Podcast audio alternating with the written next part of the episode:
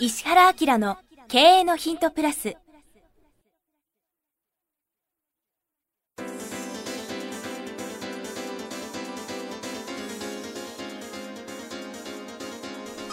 ポッドキャスト石原明の経営のヒントプラスは勝てるビジネスモデルや売れる仕組みの作り方。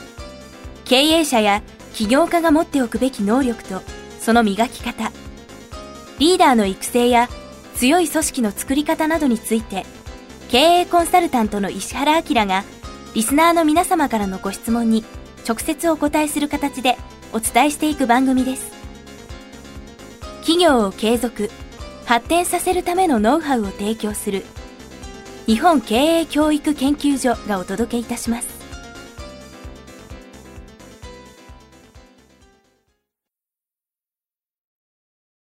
こんにちは、早川洋平です。石原明の経営のヒントプラス。今日は第380回です。石原先生よろしくお願いします。はい、よろしくお願いします。さあ、石原式仕事術が今も続いています。これ始まりながら先生がすでに別の LINE を打ってるんですが、やっぱりこうやっていつも仕事を同時に同時にやってる感じですよね、先生。うん。なんだけどマルチタスクですよね。今今今この状況は、はいポッドキャストの収録よりもはいこの LINE を打つ方が今瞬間的にプライオリティが高くなってるから喋っといてみはいたいな感じ。。ということで、これ リスナーの方、ここだけ聞くとあれなんですけど、こんな質問をいただいています。いいですよ、先生。はいはい。40代の飲食店経営者の方からですね、うん。備考欄たびたびお世話になってこれアプリですね。聞くニュースのポッドキャストより見つけたそうです、はい、石原様早川様こんにちは。3年くらい前に聞くニュースのポッドキャストで聞き始め1年前に講師益トップ3%クラブに入会しました。一応東京の勉強会に参加し先生と名刺交換をしました。現在店をオープンしてえー都内ですね。5年目になりますが売り上げは伸び悩み低迷しています神戸にある父親の経営するうどんの味が大好きでその味をそのまま広めたいと思い始めました。音楽畑なので時々イベントをして自分たちの演奏なども取りながら営業しています。自家製麺なので毎朝7時からの仕込みうどん踏みそしてランチと夜の営業で精一杯になり宣伝など、えーなかなかできていません。先日先生の絶対儲かる値上げの仕組みを教えますを読み終えてとても印象に残ったのは値上げの最大の目的は時間を作ることという文章でした。現在決して安くありませんが先生のおっしゃる経費原価や人件費家賃などのほか将来のための投資にかける費用などを考えると少し安い気もします。これまでは幸い妹と手分けしてやっていましたが5月からは1人になりますのでこれ以上労力を増やせません。そこで思い切って高級志向のうどんをはっきりと打ち出して値上げを考えています。移転をする余裕もないので現在の場所でと考えています。ある程度お客様はいますが大幅に値段を上げられればこれまでのお客様は来ていただけないものと思い新規のお客様だけをターゲットにするべきでしょうか。ちなみに現在の値段はうどん600円から1300円です。そしてうどん好き鍋という一押しの商品がありそれは3800円1人です。私としては約2倍の金額にしたいと思っています。手前味噌ですがこれまでのお客様の評価や自分がこれまで食べ歩いて思ったことを加味すると無茶な値段でもないとは思っています。実行するにあたり気をつける点やるべき点などを教えていただければ嬉しく思います。ということで。これでも結構ノーマルな話だから、はい。僕逆,、はい、コ逆質問ですか？早川さんが対応すれば。なんか番組が面白い番組になってきましたけど、はいえーでも僕ノーマルだとどうなんですかこれ。うん？値上げの話でいけば値上げ OK なんでしょうけど2倍ってなんか相当考えないとちょっと普通に思っちゃったんですけど。うん。あとただ今のうどん好き鍋が3800円1人ってやっぱりそれなりに高いと思うんですけどそれどのくらいいけてんのかとかちょっと先に知りたいですけどね。うん。いやうどんにどうなんですかね、どこまで払うかって現実的な問題。何かまあ別の付加価値つけるどうですか？2倍いけますか？いや全然いけんじゃない？どうすればいいですかね？えだから来ることでプラスを発生させればいいんでしょ？その付加価値ですよね。付加価値っていうかプラス。うん。うん、だからそのうどん屋さんっていう空間をうどんを楽しむ以上のものにすればいいんでしょ？そうですね。うどんだけだとうどんって感じですよね。そしたらそれをどう工夫するかっていうことに関しては、やりようは山ほどあるよ。うん。うん。うん。うん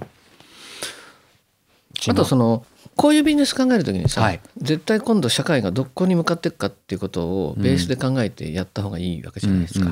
そうするとこれそれこそ今回も一緒に収録したプレミアム。の方もちょっと合わせて聞いてもらうといいんだけど、まさにちょうど配信さこれはれる頃です。採用の問題とかやってたじゃん？はい。でその中で世の中が今どういうふうに向かってるかっていうのを喋ってたでしょ？うん。でそれちょっと簡単に言うとさ、はい。もう収入がどんどんどんどんどんどん上がっていく集団が世界中に発生するわけじゃないですか。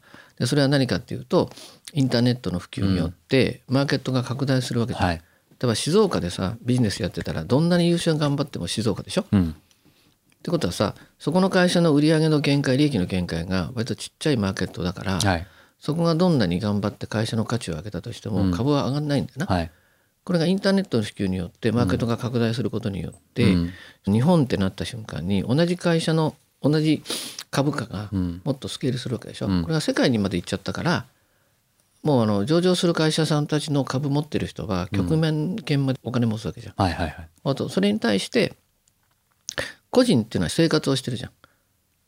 どんだけ消費できるかって話だよ。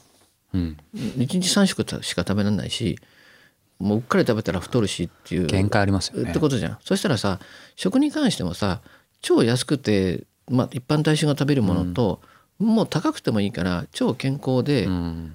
もうあの振り切った美味しいものを作れば要するにマーケットがもうでき始めてるのに、そこに対応する店がないっていう感じなんだよね。そうですね。だからこのうどん好きでも、そこに向かっていけば全く OK なんですよ。ガンガン上がっても平気ですね。ガンガン上げれば上げるほどむしろ上げた方がいい、上げれば上げるほど何が来ると思う？うん、そういう上の人が来るってことですよね。そう。上の人だけが来るってことはどういうことが起きる？どういうことが起きる？えマラソンの話ってす言ったやったんだっけ？ややりました。プレミアムでやった先頭走ってる。あ先頭走ってるやつの店になる。ってことになりますよね。そうそうそうあこれ多分プレミアムと連動しないと わけわかんないと思うんだけど、はい。はい。ちょっとこの方は聞いてください、はい。プレミアムをちょうどちょうどあはい。の、この時期配信なのでそうだよね。まあ、毎月あのご案内はしっていますけど。だからそのもう単なるうどん屋とか飲食店でない環境を作ることがこの人がセンスとして分かれば、別にそのなんつうの限界値のとこまで値段上げられるんじゃない？そしてそのねお客さんもマラソンの先頭走ってるような人たちは普通の安いうどん屋とか来たくないですよね。そうだよ。だいたい顔さすだけで嫌だもん。ですよね。うん。そしてその逆にうどんとかもラーメンの話じゃなくてそのうちね AI とかが作るようなうん。うどん屋にたくさん出てくるだろうから。いやこの人音楽系のことやってたんだったらさ、やっぱ DJ とかやっちゃったらいいよね、そうですね。DJ のいるうどん屋さんみたいなね。うん。うん。最近テクノうどん屋とかありますしね。あそんなまさにあるんですよ。そのあテテクノ聞きながらうどんが食べられるとかうどん作る人とか。テクノが合うかどうかはちょっと分かんないけど、はいはいありますけど。そういえばあれですよ。ですよ。沖野さん修也さん。とはいはいはい。結構やり取りしてて。あそうなんですね。よく遊びに来てくれて。あ今も。うん、そうそう、へー。すっごい仲良し、うん。またちょっとね機会あればですけど。じゃあ全然問題ないですね。だからこの人がさ、うん。今の自分の環境をどう考えるかっうんていうことや、そのマーケットをどういうふうにずらしていくかとか、その背景には何があるのかっていうことを全部分かってれば、うん。あとはその信念を持ってうん。このうどん屋さんをやっていくということとはい。リンクすればいいよねってことですよ。これでもやっぱこれからの時代まさにそのプレミアムの話今の話もありますけど、うん。やっぱ相当それちゃんと分かってないとというか意識しないとうん。なんか中途半端なことやってると一番あの走っててマラソンで苦しいだけですよね。うん。全く。資本主義社会そのものが難しい社会じゃなくなっちゃったんだよ。ね。うんうん。要するに昔はさお金稼ぐことが相当難しかったんだよ。だからそれこそ財産残すとかものすごい収入になるためには、うん。ものすごい努力をしなくちゃいけなかったのが、うん。プレミアムで言ってるけど、ん。社会インフラの方が先に行っちゃってるから、うんだからみんながその F1 自動車に乗れちゃってる感じだよ。うん乗ってるはずなのに、はい。でそれがみんな分かってないもんだから、うん。あそれすごいわかる。う F1 うわかる。だからもうさ何でも使える道具があるのに何もしてない人の集団なんだよね社会が。うんうん。うん。そしてまあ仮にいきなり F1 乗ら毎日運よく乗れたとしてもそこ分かってないとうん。また振り切れちゃいますよね。資本主義社会の中で結構価値を占めていた、そのお金との戦いっていうのが、うんもう簡単になっちゃってるわけ。まあ一般大衆はもうまだまだこの中にいるから、うんすごい難しいんだけど抜けた人ってことは別の価値で生き始めてるの。うんその別の価値が何なのかっていうのが分かったら誰でも採用できるし、誰でも顧客にできるしもうどんな風にでもリーダーになれるっていうことがもう分かってないと、うん次はもうそのまあ楽しくないだろうな。うんうんうんでもそこの人に向けてのビジネスはできるってことですよね。そうそうそうそうするとゆくゆくはねこの彼もそこに行ける。もうもう僕の中にはこううどん好き屋さんで世界を征服してる姿が見えるんだけどこの人にそれが見えるからね。うんうんうん。うんでも確かにマラソン先頭走ってるあの世界の方々はこれ10倍でも払いそうですね。まあ、10倍ずつナンセンスだから あのもうめっちゃ儲かって、うん。儲かったお金が出資できるところまで行きゃいいんだけど、そうですね。うん。まあ10倍ちょっとナンセンスでしたが、うん。ただまあ数字的には別にいけないことはないぐらいのなんか制約は設けない方がいいかもしれないですね。ちょっと全然番組とは違うけどさ今から絶対やっちゃいけない仕事っていうのがあって、はい。なんか知ってる？今から絶対やっちゃいけない仕事っていうのがあってこの間僕ねメールマガジンの Q&A で回答して、んああこれみんな失敗するだろうなと思いながら回答したんだけど、うん。ちょっとこれ皆さんに言いますからちょっと思考を入れ替えてほしいんですけどストック型の安定ビジネスは全部崩壊するよ。ストック型の安定ビジネス。うん、よくあるじゃん。なんかビジネスで最高なのは、ん。ある集団に囲い込んでずっとお金をチャレンチャレンビジネスってあるじゃんはいはいはい。あれ絶対崩壊するからね。全部崩壊する。それはなぜですか？えだって世の中の進歩が早すぎて、うん。ストックする前に変化しちゃうからもっといいものができてくるから、それ自体に価値もなくなると。安心してストックなんかできないし、うん。あとその景気が上に向かってる時のストックビジネスだからね、うんうん。景気が下向いた時にそんなさ、うん。お客さんってさ自由に何でも選べる時代に、うん。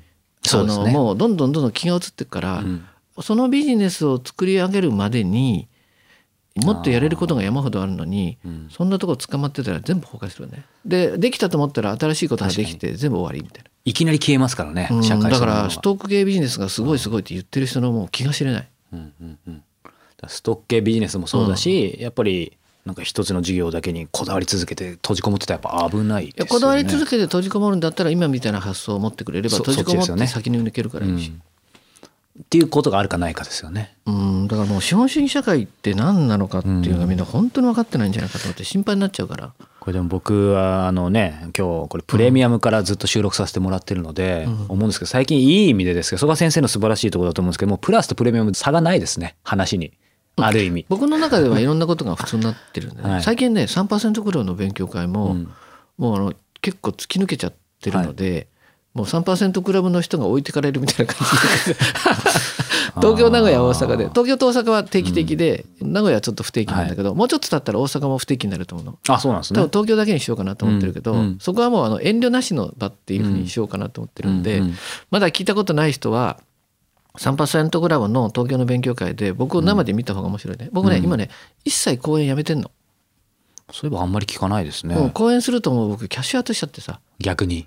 うん、だから講演料例えば1回80万とかもらってもはいはい。もう全然合わないのよ移動してる間がもう全部とにかく赤字、そうですよね。うん、なのでもう一切僕の情報を生で聞くのは、うんポッドキャストと、まあ、一応3%クラブの勉強会は一応やってるのであそこでしかもう喋んない感じになってんのねう。んうん。うんということでなんか今ね今日ももう無料有料関係なくすごい発言ありましたが、まあプレミアムの話もありましたけど今日の話と非常に連動するので石原家の経営のヒントプレミアムの方もちょうど、まあ、人のまさに話ですね自分がこれからどうするか逆に採用するかされるかなんかの話もありましたので、うん興味ある方は石原家 .com の方をぜひご覧ください。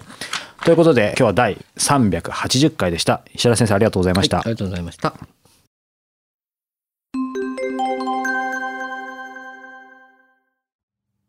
番組よりお知らせがございます。当番組は第1回より無料で公開しておりますが、番組回数の増加により、ポッドキャストの登録数の上限に達したため、iTunes やポッドキャストアプリで、すべての回をお聞きいただくことができなくなっております。ウェブサイトでは第1回からすべての回をお聞きいただけますので、ウェブサイト石原明 .com のポッドキャストのバナーからアクセスしていただき、経営のヒントプラスをお楽しみください。今日のポッドキャストはいかがでしたか？番組では石原明への質問をお待ちしております。ウェブサイト石原明 .com にあるフォームからお申し込みください。URL は www.is www.ishihara-akira.com www. 石原 -akira.com です。それではまたお耳にかかりましょう。ごきげんよう。さようなら。